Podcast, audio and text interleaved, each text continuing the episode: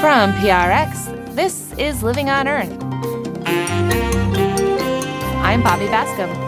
At this Indigenous Peoples Day, we take a look at the land back movement for Native Americans to reclaim their ancestral land. Not only are we fighting to reclaim our relationship to the land, but we're also fighting because we know that when we have a relationship with the land and we are the ones stewarding the land, all people benefit. I think it's somewhere around 20% of indigenous peoples manage 80% of the world's biodiversity. We protect that. Also, amid pressure from Native nations, President Biden restores Bears Ears National Monument in Utah. The president himself said this was a first day issue. This was not a particular kind of campaign or advocacy on our part. This is what the president campaigned. That and more this week on Living on Earth. Stick around. From PRX in the Jennifer and Ted Stanley studios at the University of Massachusetts Boston, this is Living on Earth. I'm Bobby Bascomb. This U.S. holiday weekend has long been known as Columbus Day, but is now celebrated by many as Indigenous Peoples Day. It's a day to reflect on the legacy of first contact between Europeans and Native Americans. Columbus and his 1492 discovery kicked off a pattern of land theft and genocide that would sweep across the U.S fueled by a European perspective that the land and its people were their God given right to claim and subdue. The entire region was once home to diverse native peoples, but today they hold just 2% of the land, an area about the size of Idaho. Now, some native groups are calling for their tribal land to be given back to them. For more, we called up Crystal Two Bulls, director of the Land Back campaign at NDN Collective. Crystal, welcome to Living on Earth. Thank you for having me. So, what exactly does land back mean for you? You know, land back means a lot of different things, but I would say first and foremost, land back is very much the literal reclamation of land. And it's the reclamation of everything stolen from us when we were forcibly removed from the lands. So we were fully thriving economies and societies that, you know, were fully functioning here before colonization. And so our kinship systems, our governance systems, our healthcare, housing, food, you know, education systems, all of these things were based on our relationship to the land. And more significantly, it's our spirituality, it's our culture, it's our language, and it's the ceremonies, all of which are very tied to the land as well. And so land back is reclaiming all of those things. And it's literally reclaiming the land, not in a colonial sense of in terms of like ownership of the land, but using that as a tool to be able to get access to to rebuild our relationship with the land you know and then that builds all of those things right? And so yeah like land back is literal reclamation of land. And i would say that also you know through the land back campaign with NDN Collective it's also very focused on public lands, like federally managed lands and state public lands that were strategically removed from us and placed into like national park system or state parks to specifically keep us from that land. Now, of course, the whole of the United States must have been native land before colonists came along, but it sounds like you want to start with public lands and specifically um, the Black Hills and Mount Rushmore. Can you tell us more about why that area is so special and that you want to begin this campaign there? Yeah, I mean, for us, the Black Hills, the He Sapa, you know, it was the traditional territory of many different nations, not just the Oceti Sakowin, but the Northern Cheyenne and different nations all around the area. We came out of the earth there. Our stories tell us we came from these lands to be the original stewards of these lands, to caretake and be in relationship with these lands. There's water here. Our medicines are here. We can hunt here. There's different nuts and berries and fruits that we can gather that grow naturally here. So everything that we need to exist as a people is right here. And we are mandated to protect everything that is sacred and that gives life. For us, that's what the Black Hills represent is, is a life source in a connection to our very being as Lakota people. You know, for me as an Oglala Lakota woman, as a Northern Cheyenne woman, to be connected to that is literally part of my identity. And the fight for the Black Hills has been ongoing since settlers first entered our territory. These are our traditional territories, and these are part of our actual lands according to the 1868 Fort Laramie Treaty. And for us, Mount Rushmore is like the ultimate shrine to white supremacy. I mean, it was carved by a KKK member. Everything about it represents white supremacy in the heart of this so called nation. Calling attention to that is very significant. Not only is it us doing our duties and our responsibility of protecting and caretaking this land that gives life, but also it's standing in solidarity and also addressing the fact that this nation was built on white supremacy and that these systems continue to uphold it. Well, Crystal, what would it actually look like for land like Mount Rushmore and the Black Hills to be returned to Indigenous people? How would that work? Yeah, I mean, there's so many ways that land back is happening right now. And specifically with the Black Hills, you know, it looks like land literally being returned to the Oceti Sakowin. And that includes Mount Rushmore. You know, that's just one example in terms of like federal, right? And these federally managed lands. But I think there's so many stories of individuals returning land back to nations or tribal members or to native led organizations. There's stories of nations able to purchase back pieces of land and to be able to get them back in trust and to be a land base for their community and their peoples. Land trusts are definitely an avenue for land reclamation to happen. There's land occupations where different nations have treaty rights and rights over these territories that were not honored by the United States government and that were broken. And so nations are occupying those lands and reclaiming them. Land back can look many, many different ways, you know, and for us with the Black Hills, it does very much include those lands being returned back to Oceti Sakowin and being managed by us as well. And if they were managed by you, would you um, still feel comfortable having tourists and visitors come to visit them as they do now? I mean, I think those are like larger conversations that I can't really give a specific answer to, you know, because like that's not my right to say and speak on behalf of an entire Oceti Sakowin nation. But what I will say about that is that we are not here to replicate colonial systems in colonial practices. And so we do this work because we work on behalf of all peoples.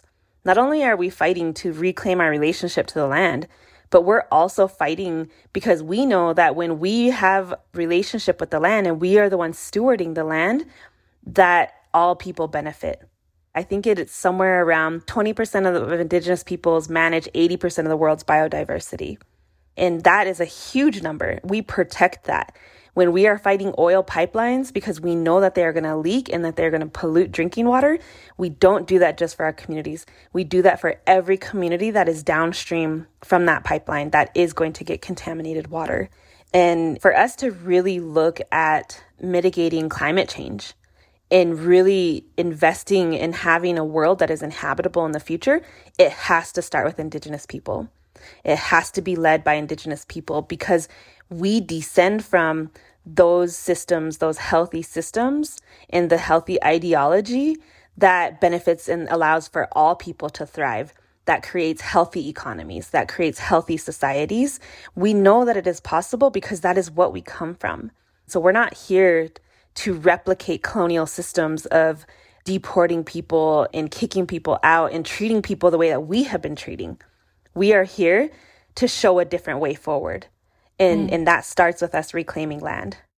Crystal Two Bulls is director of the Land Back campaign at NDN Collective. Crystal, thank you so much for taking this time today. Thank you. Thank you for having me.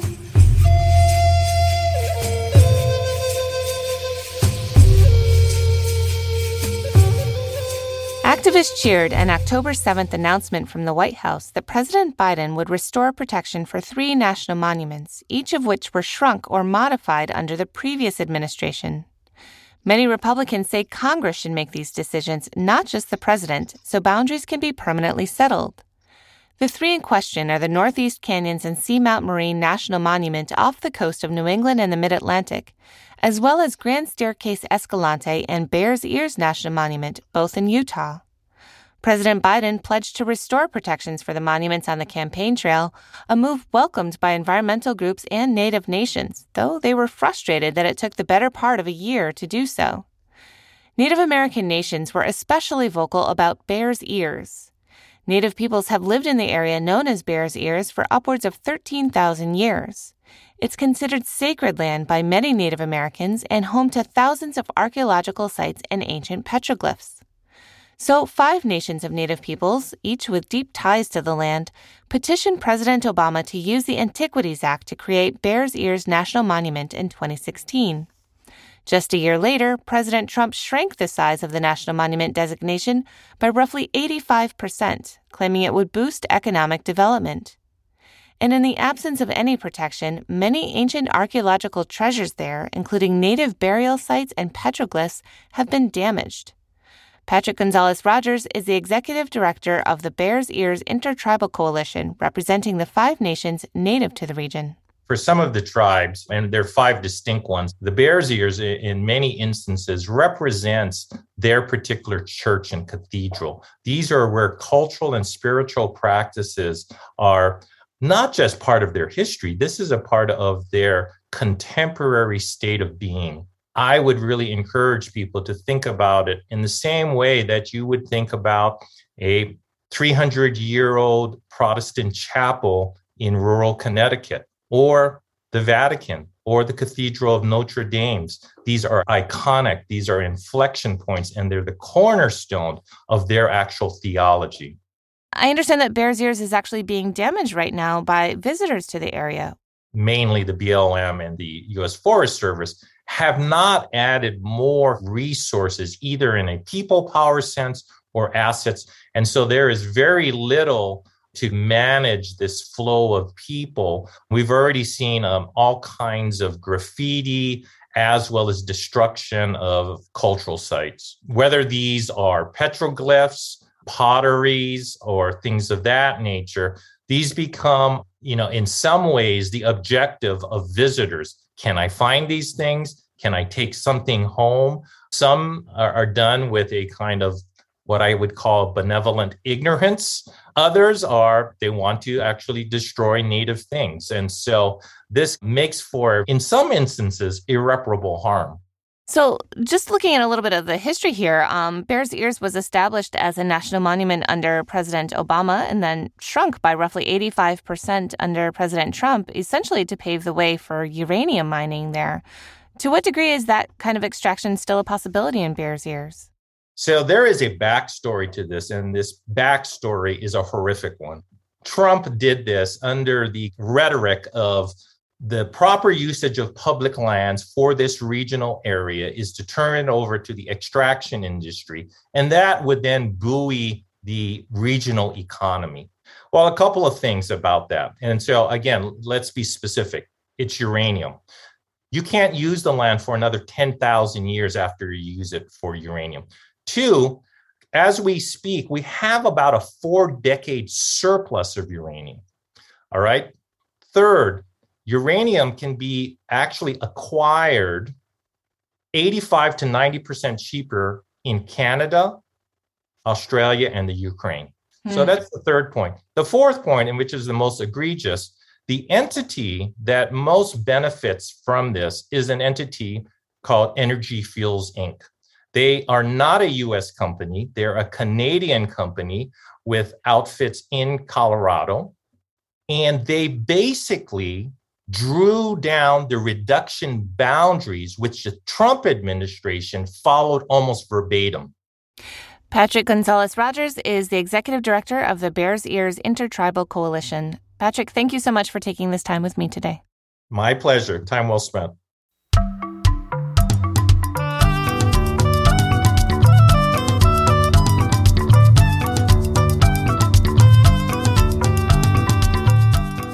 The Arctic is warming and changing fast, from melting glaciers and shifting habitat to what's on the menu for the region's top predator. BirdNote's Michael Stein has more. Polar bears, mighty predators of the Arctic, hunt seals and their pups on sea ice. But a warming Arctic means longer seasons without ice, and the early return of polar bears to land. Their untimely arrival coincides with droves of birds sitting on a bounty of eggs. Depending on where a polar bear is in the Arctic, there may be common eiders, thick-billed murres, little auks, glaucous gulls, lesser snow geese, and barnacle geese on the menu. While bears feed primarily on eggs and chicks, they will take the occasional adult if they can grab one. Unfortunately, a single clutch of eggs is no substitute for a seal rich in fat. So, hungry polar bears go from one nest to another, and then another, until they've eaten their way through pretty much all of the nests in a colony. The fate of these birds is unknown, but at least one bird is getting some help. On Cooper Island, off the coast of Alaska, where nesting black guillemots are vulnerable to predation, scientists have placed polar bear proof nest cases to give the birds a fighting chance. I'm Michael Stein. For photos, head on over to the Living on Earth website, loe.org.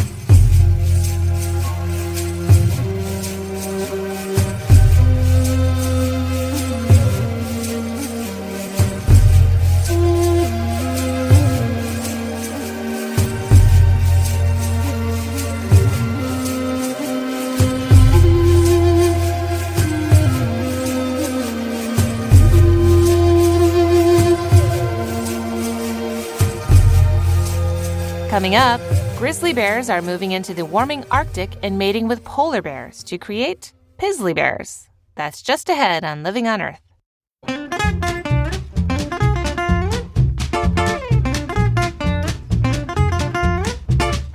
If you like what you hear on Living on Earth, please join us with a gift of $5 or more. Just go to loe.org and click on Donate at the top of the page. And thank you.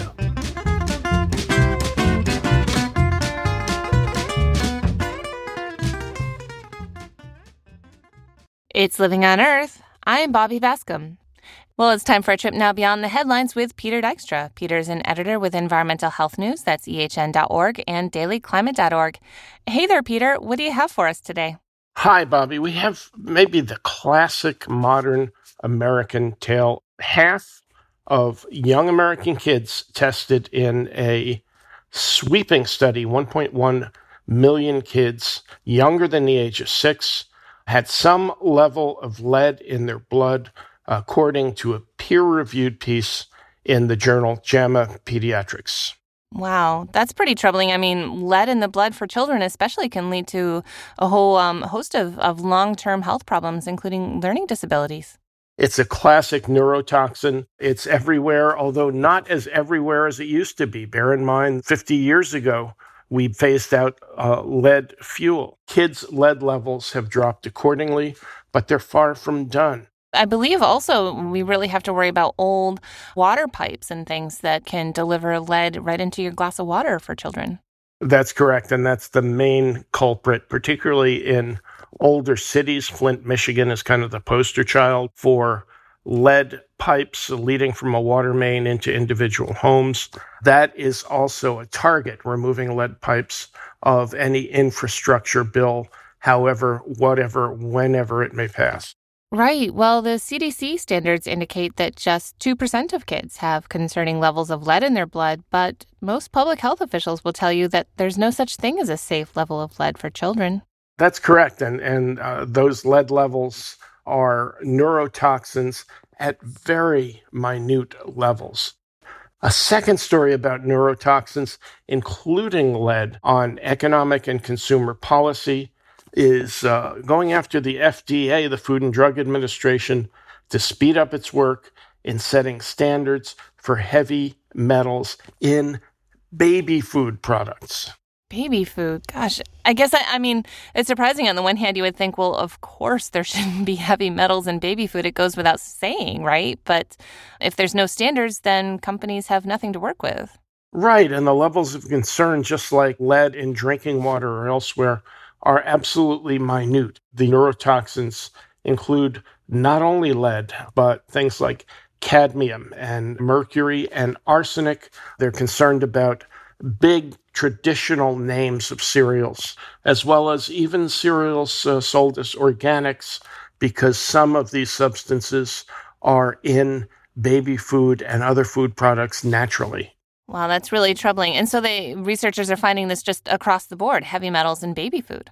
Across the board, there are no safe levels uh, for things like cadmium and mercury in baby food products. So, this is something that Congress is urging the Food and Drug Administration to take a very close look at and set very tight standards. And uh, in absence of those standards right now, I wonder if companies are moving forward on their own to make sure that their product is safe for children, for babies.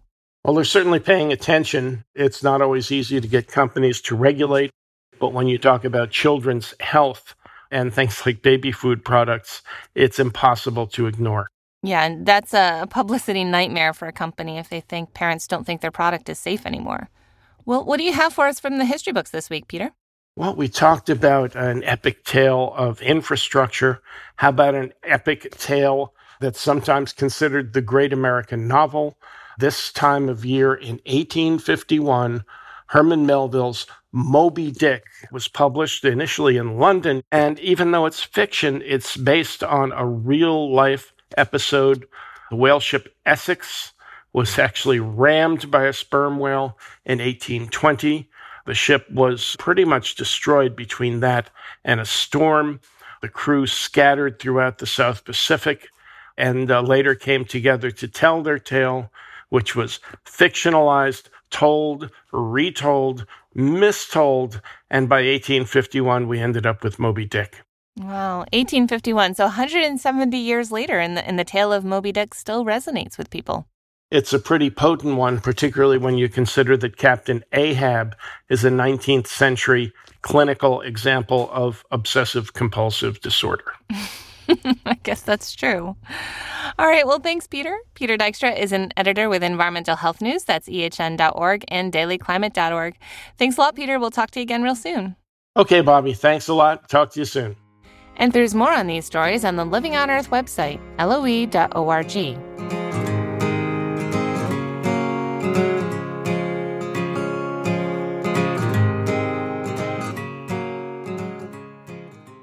The Arctic is warming faster than any other region on Earth. It actually rained on the Greenland ice sheet in August for the first time ever. And sea ice recently reached its minimum extent for 2021. It was the 12th lowest amount of sea ice since scientists began keeping records. And for the endangered polar bear, a warming Arctic is bad news. With their habitat melting, polar bears are having trouble finding food. At the same time, grizzly bears are moving north and, in some cases, mating with polar bears, creating a hybrid animal known as a pizzly bear. Larisa DeSantis is a paleontologist and associate professor of biology who studies pizzly bears at Vanderbilt University. She joins us now for more. Professor DeSantis, welcome to Living on Earth. Thanks so much for having me. So tell me, please, what does a pizzly bear look like, and how do these hybrids compare with the parent species of grizzly and polar bears? So, a pizzly bear is essentially an intermediate between these two. It's a hybrid species and it's actually fertile. And they actually look exactly like you would expect mixing a polar bear and a grizzly bear. So, polar bears tend to have really elongated skulls, and this is because they're really well suited for being able to hunt seals in sea ice. And so essentially, they can sort of get into those holes and, and effectively hunt those seals. The grizzlies have much shorter skulls and they're able to exude really high bite forces to be able to eat really hard foods when needed. And so essentially, this pizzly is intermediate between those two. You can also see that their coloration is sort of intermediate, right? So they're they're a bit uh, lighter in coloration than a grizzly, but darker in coloration than a polar bear. And there's lots of other features that folks have studied in captivity that seem to also be intermediate as well. And this includes sort of the morphology of their hair to also their swimming ability, right? So they're better swimmers than grizzlies, not as good as polar bears. Now, typically, hybrids are not better suited than either parent species for a particular environment. Normally, we would say that a grizzly bear is better suited for its environment and a polar bear is better suited for its environment. But as we're dealing with a warming Arctic, we really don't know how these pizzlies will do in the future, and they may be better suited for the warming Arctic than the polar bear. Now, many hybrid species like ligers or mules are sterile and can't produce offspring themselves, but I, I, think you just said that pizzly bears actually can reproduce. Does that make them their own species? So, I teach introductory biology, and there we go over the different species concepts. And typically, as biologists, we use the biological species concept. And what that idea is about is essentially that if two different species are able to produce fertile hybrids, and technically they are not two different species. Now, that being said, the polar bear and the grizzly bear are really sort of a, a unique situation. They diverged roughly around 500, 600,000 years ago. They're pretty closely related to one another in the grand scheme of things, and they also look quite different from one another, right? These are different bears. We know they're different species. They do completely different things in their ecosystems. They have different ecological niches, for example. And so if we looked at, say, even the morphological species concept or the ecological species concept, we would definitively say that these are two different species. But you're absolutely right. You know, they can produce these fertile hybrids. That's really interesting. And we know that it's actually able to persist. So, for example, there was a study in 2017 where they noted a particular bear was the product of a Pizzly grizzly mating. And so, a polar bear and a grizzly had mated. Then that offspring, the Pizzly, mated with another grizzly and produced another hybrid. And so, we do know that you can still get sort of the viability of these bears sort of down the road. So, then would you say Pizzly bears are their own species? I wouldn't go that far. Uh, they are a hybrid, and hybrids occur pretty frequently in nature. And typically, we see hybridization occurring, you know, over and over and over in particular regions where two different species are coming together. And so it's not surprising that we see hybrids of these two bears, especially since they're closely related. And this is because essentially the brown bears, the grizzly bears are moving north due to Arctic warming. The polar bears are actually having to retreat from the sea ice, the lack of sea ice, and they're having to come further inland and often travel further south or look for other food resources and other studies are coming out, even, you know, just recently showing that they're trying to eat, you know, seabird eggs and, and not very effectively, or, you know, whatever they can sort of scrounge around. And and and that's one of the things that is really kind of challenging for this polar bear is because it has this elongated skull, it's not well suited to eating just sort of any type of food source, right? It, it, actually has biomechanical constraints that prevent it from you know, eating really hard things. And so it's sort of having to scavenge potentially to find different food resources. It'll find these bowhead whale carcass sites. That's where the grizzly bears can also be as well. And they're coming into increased contact and occasionally mating. So, how many Pizzly bears are there now, roughly, would you say? And what is the trend looking like for their populations going forward? So that's a great question. And unfortunately, we don't know the answer. We don't know how many Pizzlies there are. The Pizzly was first discovered in 2006 and has recently been, you know, the focus of various studies, both in captivity and also in the wild to try to sort of document occurrences when we have hybridization. It can be difficult to sometimes tell if the morphology isn't quite signaling that this is a hybrid species. But in many cases, these bears do really look intermediate in form and can be identified visually and then subsequently followed up with genetic testing to sort of see if they are in fact hybrids and, and verify this. So we don't know if if hybridization will continue, will increase, will decline. I expect that it will increase because we are increasing the frequency that these two bears are coming together. That all being said, it's something that needs to be sort of monitored carefully, and we really need to better understand sort of how fit or or not fit these hybrids are for living in a sort of arctic ecosystem but also a dynamic and changing ecosystem. So, with polar bear populations declining so dramatically with the loss of sea ice and with climate change, as you, you were just saying, how likely is it that they will ultimately be replaced by pizzly bears or even grizzly bears if it gets much, much warmer? And, and for that matter, how would a different apex predator in the Arctic affect the whole ecosystem? So that's a fantastic question, and we really don't know the answer to that. But what we need to do is actually monitor the polar bears, continue to monitor grizzlies, and also monitor these pizzlies and see how they do. So, as I mentioned, hybrids normally aren't better suited than either parent species, right? But in this case, with the environment changing, they may be our hope for an Arctic bear.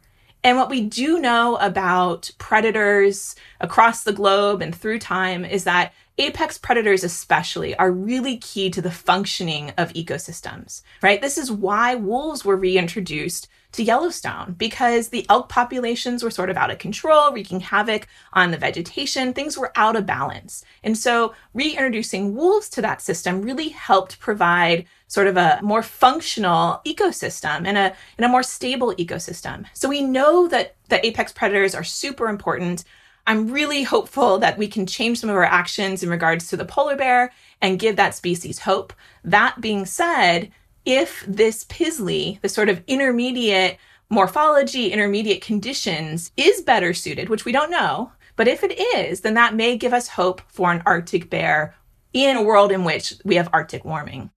Larisa DeSantis is a paleontologist and professor at Vanderbilt University. Larisa, thank you so much for taking this time with me today. Thanks so much for having me. This is really fun. Coming up, sea level rise poses a serious risk for coastal landfills. That's just ahead on Living on Earth. Support for Living on Earth comes from Sailors for the Sea and Oceana, helping boaters race clean, sail green, and protect the seas they love. More information at sailorsforthesea.org. It's Living on Earth. I'm Bobbi Bascomb. Around the country, thousands of coastal landfills are threatened by sea level rise and storms. Decades ago, wetlands were seen as a good place to dump trash, since they were considered useless for housing or farming. Now we better understand how critical wetlands are as a wildlife habitat and buffers from coastal storms. We'll have more on the big picture risk of sea level rise and coastal landfills a bit later in the show. But first, let's take a look back at a story about one of the 1,000 waste incinerator landfills across the country. Waste incinerators generate toxic fly ash and wouldn't be allowed in coastal landfills today. But many have been grandfathered in, including a 1950s landfill in Saugus, Massachusetts, slated for closure in 1996 but still operating. In fact, the Massachusetts Department of Environmental Protection gave the green light to allow an additional half million tons of carcinogenic fly ash and bottom ash to be dumped there by a company known then as Wheelabrator. It's a leaky, unlined landfill sitting in an estuary in an area prone to flooding.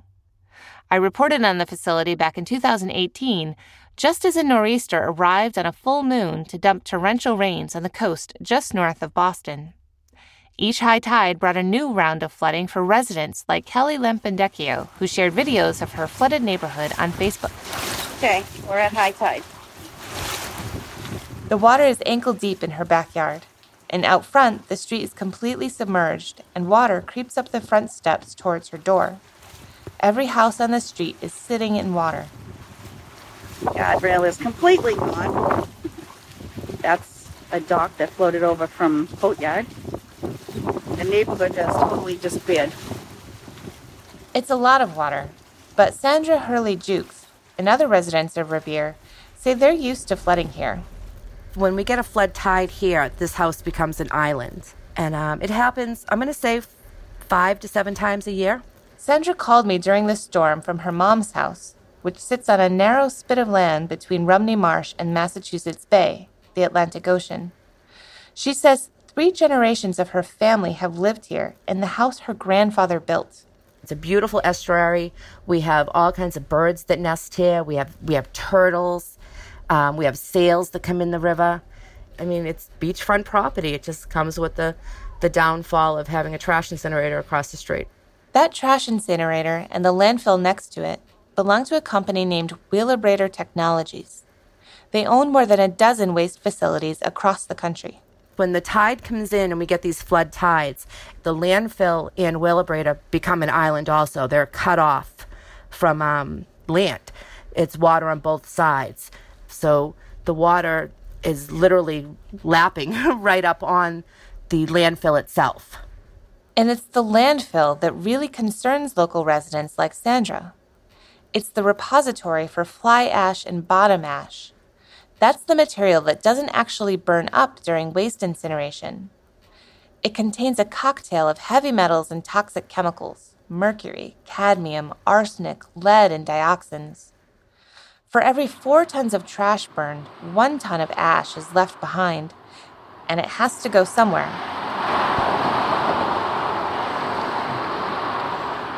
Elaine Hurley, Sandra's mother, stands in a restaurant parking lot in Revere overlooking the landfill. Revere and the surrounding cities are working class industrial communities. Elaine says she remembers back before there were scrubbers on the incinerator when all the toxic chemicals went out the smokestack and straight into the air, a stone's throw from her home. When they started burning, the fly ash would come in my house. On the windowsills, it was like a black soot all the time.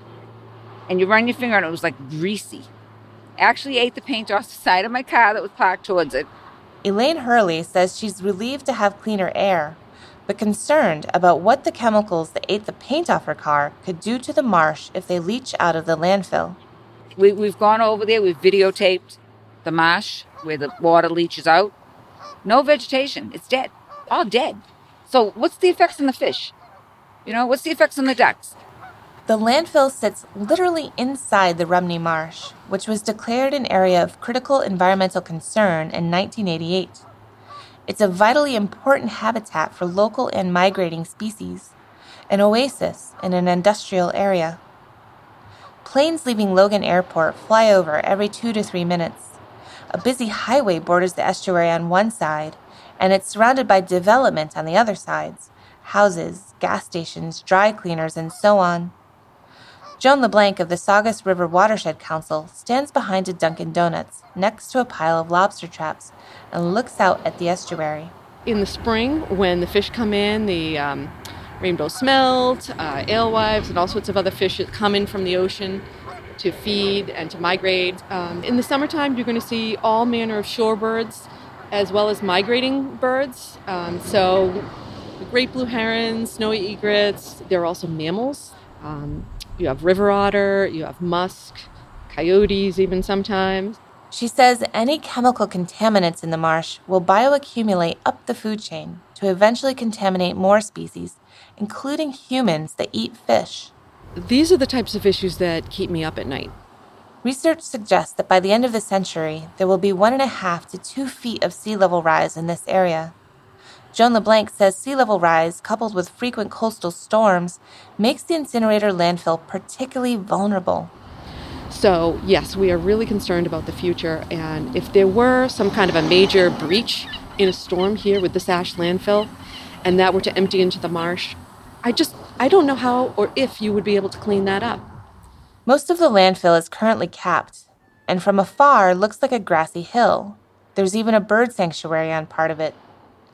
But the Massachusetts Department of Environmental Protection gave the green light for Wheelabrator to tear the cap off 39 acres of the facility, so they can dump roughly half a million tons of additional incinerator waste into two valleys, originally designed for stormwater runoff. Kirstie Pecci is director of the Zero Waste Project with the Conservation Law Foundation. She says the Mass DEP decision to expand the capacity of the landfill is especially egregious because the landfill doesn't have a plastic liner. Here, there just happens to be clay because when you dig a hole in a marsh, you're going to hit clay. Um, there was not a clay liner constructed, as far as I can tell, ever. The landfill, built in the 1950s, predates the federal law that requires such facilities to have a proper plastic liner. But Pecci says even if it did have a plastic liner, it would likely still leak. Because the waste is caustic. That's going to eat through a plastic liner or poke through a tra- plastic liner sooner or later. So even if this were plastic lined, I'd say we need to be testing what's escaping the landfill. And that's another controversial point. This is the only incinerator landfill in Massachusetts where the state does not routinely sample groundwater as required by federal law. Pecci of the Conservation Law Foundation says Wheelabrator's own graphs show that the bottom of the landfill is actually resting in water. So there's no way to keep the contamination from entering the the marsh because it's in the water. There's that by definition it's going to spread through the water. To find out why they aren't testing the groundwater as the law requires, I made many requests to speak to Wheelabrator facilities, the Massachusetts Governor's Office, and the Massachusetts DEP, Department of Environmental Protection. They all turned me down. The DEP suggested I talk to the Environmental Protection Agency, Region 1, which oversees Massachusetts, but the EPA referred me back to Mass DEP. In an email, Ed Coletta, a spokesman for Mass DEP, explained that instead of taking water samples near the facility, they rely on a slurry wall to contain the landfill. They measure the pressure both inside and outside the wall with an instrument called a piezometer.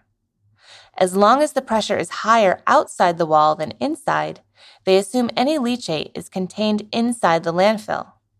But resident Sandra Hurley Jukes says that's no substitute for actually taking water samples near the facility. I think they're not taking them because they don't want to know. Other residents, like Elle Baker, are frustrated. The Wheelabrator spends lavishly to buy goodwill in the community, but won't pay for groundwater samples or an environmental impact report. If they're willing to write checks for Little League, for tree lighting, for other things like this in the community, why not for an environmental impact report? Because that is truly being a good neighbor. That's truly proving to us, the community, that maybe, maybe it's not as dangerous. But they don't want that to happen. They don't want to provide that to the community. And, and that is what's concerning. The only official willing to speak to me about this issue was State Representative RoseLee Vincent. I'm determined to, to make sure that we do whatever we can to, you know, stop this injustice. Representative Vincent has introduced legislation to close the Wheelabrator landfill twice. It's wrong. It's just so wrong, and how anyone can look at it and not think it's wrong. Um, instead of realizing, okay, it was wrong, but now we can try to do something to fix it. Let's let's try to mitigate and make it safe. What they want to do though is make it bigger. They don't want to make it safe. Vincent says she's worried about the potential health effects on the community where four generations of her family have lived, where she raised her own children. My children don't live here, but someone's children live here now. But it's not about just my children, it's about everyone's children. Someday, some kids should be able to go fishing in that water. Because water samples aren't taken, there's no way to know what chemical pollutants or how much might be leaking into the estuary from the landfill. But scientists like George Thurston know what they would expect. Thurston directs the Program in Exposure Assessment and Human Health Effects at the NYU School of Medicine. He's also served on the National Academy of Sciences Committee on Health Effects of Waste Incineration. Our committee, when we looked at this uh, for the National Academy of Sciences, identified uh, cadmium, arsenic, mercury, and lead as some of the components of the particles that were of most health concern. He says exposure to these types of pollutants can have serious health effects over time.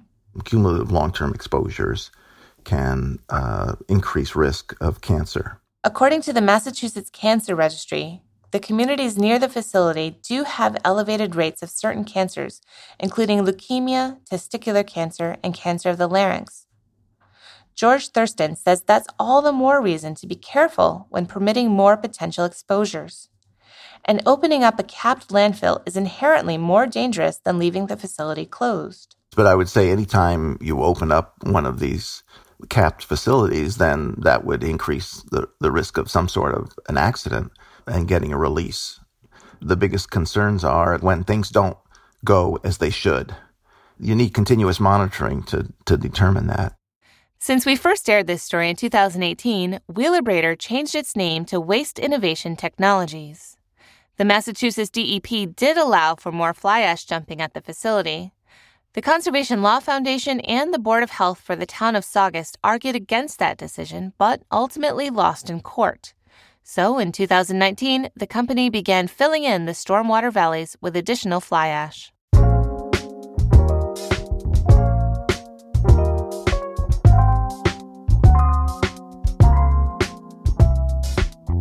Well, the Saugus Waste Incinerator landfill may be an extreme example, but Massachusetts is not alone when it comes to problematic coastal landfills.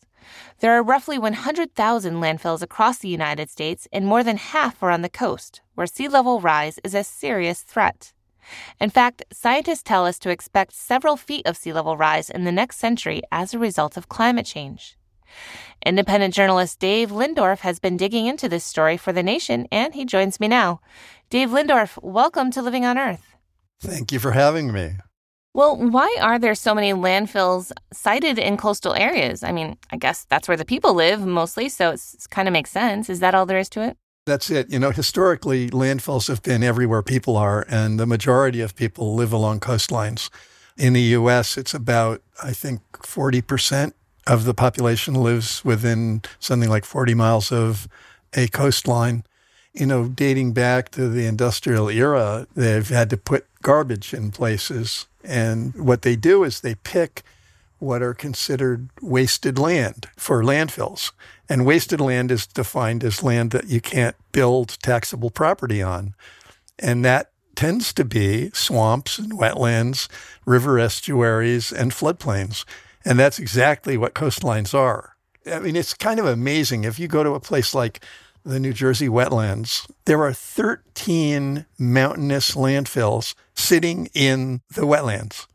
And some of them are, you know, as much as 300 feet high, filled with garbage and closed. So they're covered with sod. They look they look harmless because, you know, they look like grassy hills. But those waters are going to rise. They hit out a eight foot storm surge on top of the tide when uh, Hurricane Sandy hit in 2012. When it gets worse and the water's actually higher, and then you get these storm surges too, the sod is going to take be taken off the liners that are on whatever of those landfills have liners, and many of them don't under or over. None of them are lined underneath, and so all of this stuff is vulnerable. It could all wash out. And so the concern is literally that rising seas will just come and tear away at the landfills, and you have just garbage emptying out into estuaries, marshes, and ultimately the ocean. That's right. And the thing about that is, you know, remember that these these wetlands are where about 70% of the sea life in the open ocean have part of their reproductive cycle. You know, either whether it's laying eggs or mating upriver or having their uh, young, all of these creatures that ecology depends on have to have some kind of pollution free wetlands or river estuaries for their breeding cycle. Well, that's the thing. I mean, when a lot of these landfills were built, I mean, as you said, you know, wetlands were just, you can't farm there, you can't build there, you might as well put your garbage there. But now, of course, we know that they're tremendously important ecosystems, as well as protecting from storm surge and, and rising seas. That's kind of adding insult to injury in a way. Yeah, they also are actually, I had in the article some research that showed that wetlands also are major absorbers of CO2. So if you kill off the plant life in them that does that job, you've also worsened global warming and increased the speed of sea rise. And from what I understand, you know, with these landfills, we're not just talking about solid waste here, you know, plastic cups and, and diapers and things, which are bad enough, but there are also a lot of chemicals and even some nuclear waste that could escape. Can you tell us more about that?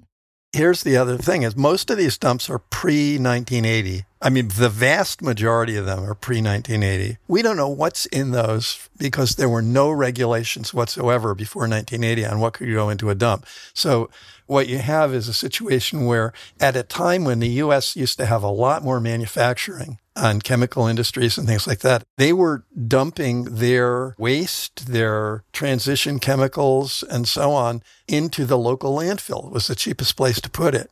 Even the Manhattan, they found Manhattan Project waste in one of the New Jersey landfills in the wetlands and had to try to dig it all out. And they still haven't succeeded. So that dump, which is closed, called the Edgeboro landfill, it's got nuclear waste in the bottom of it there's all of these possibilities heavy metals, you know, dioxins, everything that's used in manufacturing can be in these dumps, and they aren't lined.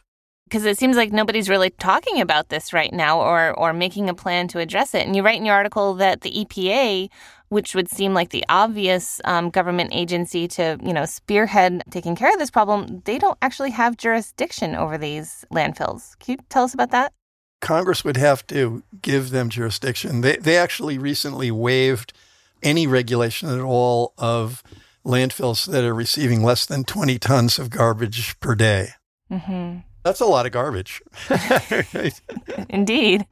So that leaves it to states and, and local municipalities to try to do something with these facilities? Right, exactly. Well, we are in this situation, and I, and I think people are probably becoming more aware of the potential consequences of sea level rise, and hopefully including this issue of landfills. Where do we go from here? Are there any state or local governments or even international municipalities or governments that are looking at this issue that maybe can, you know, serve as a roadmap for, for the rest of us as we're going forward? Unfortunately, not. I mean, the closest I can think of is the UK because when I initially started the stories research, I Googled coastal landfills threatened by sea level rise. And the only thing I got was this study in the University of Southampton. And that was a government funded study. They came up with a list of recommendations and, you know, a survey of all the threatened areas and landfills. And that was a big step forward. I, I, would say the first thing is that the EPA should do cataloging of all these landfills and find out in a governmental way what the issue is and how big it is and how it could be solved. And then, you know, maybe people will start addressing it. Dave Lindorff is an independent journalist contributing to The Nation. Dave, thank you so much for taking this time with me today. Thank you for having me on.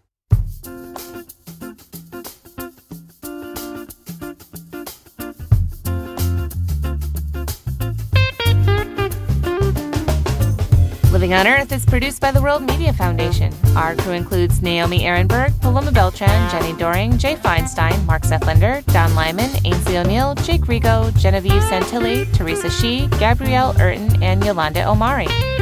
Tom Tiger engineered our show. Allison Lirish composed our themes. You can hear us anytime at loe.org, Apple Podcasts, and Google Podcasts, and like us, please, on our Facebook page, Living on Earth. We tweet from at Living on Earth and find us on Instagram at Living on Earth Radio. Steve Curwood is our executive producer. I'm Bobbi Bascomb. Thanks for listening.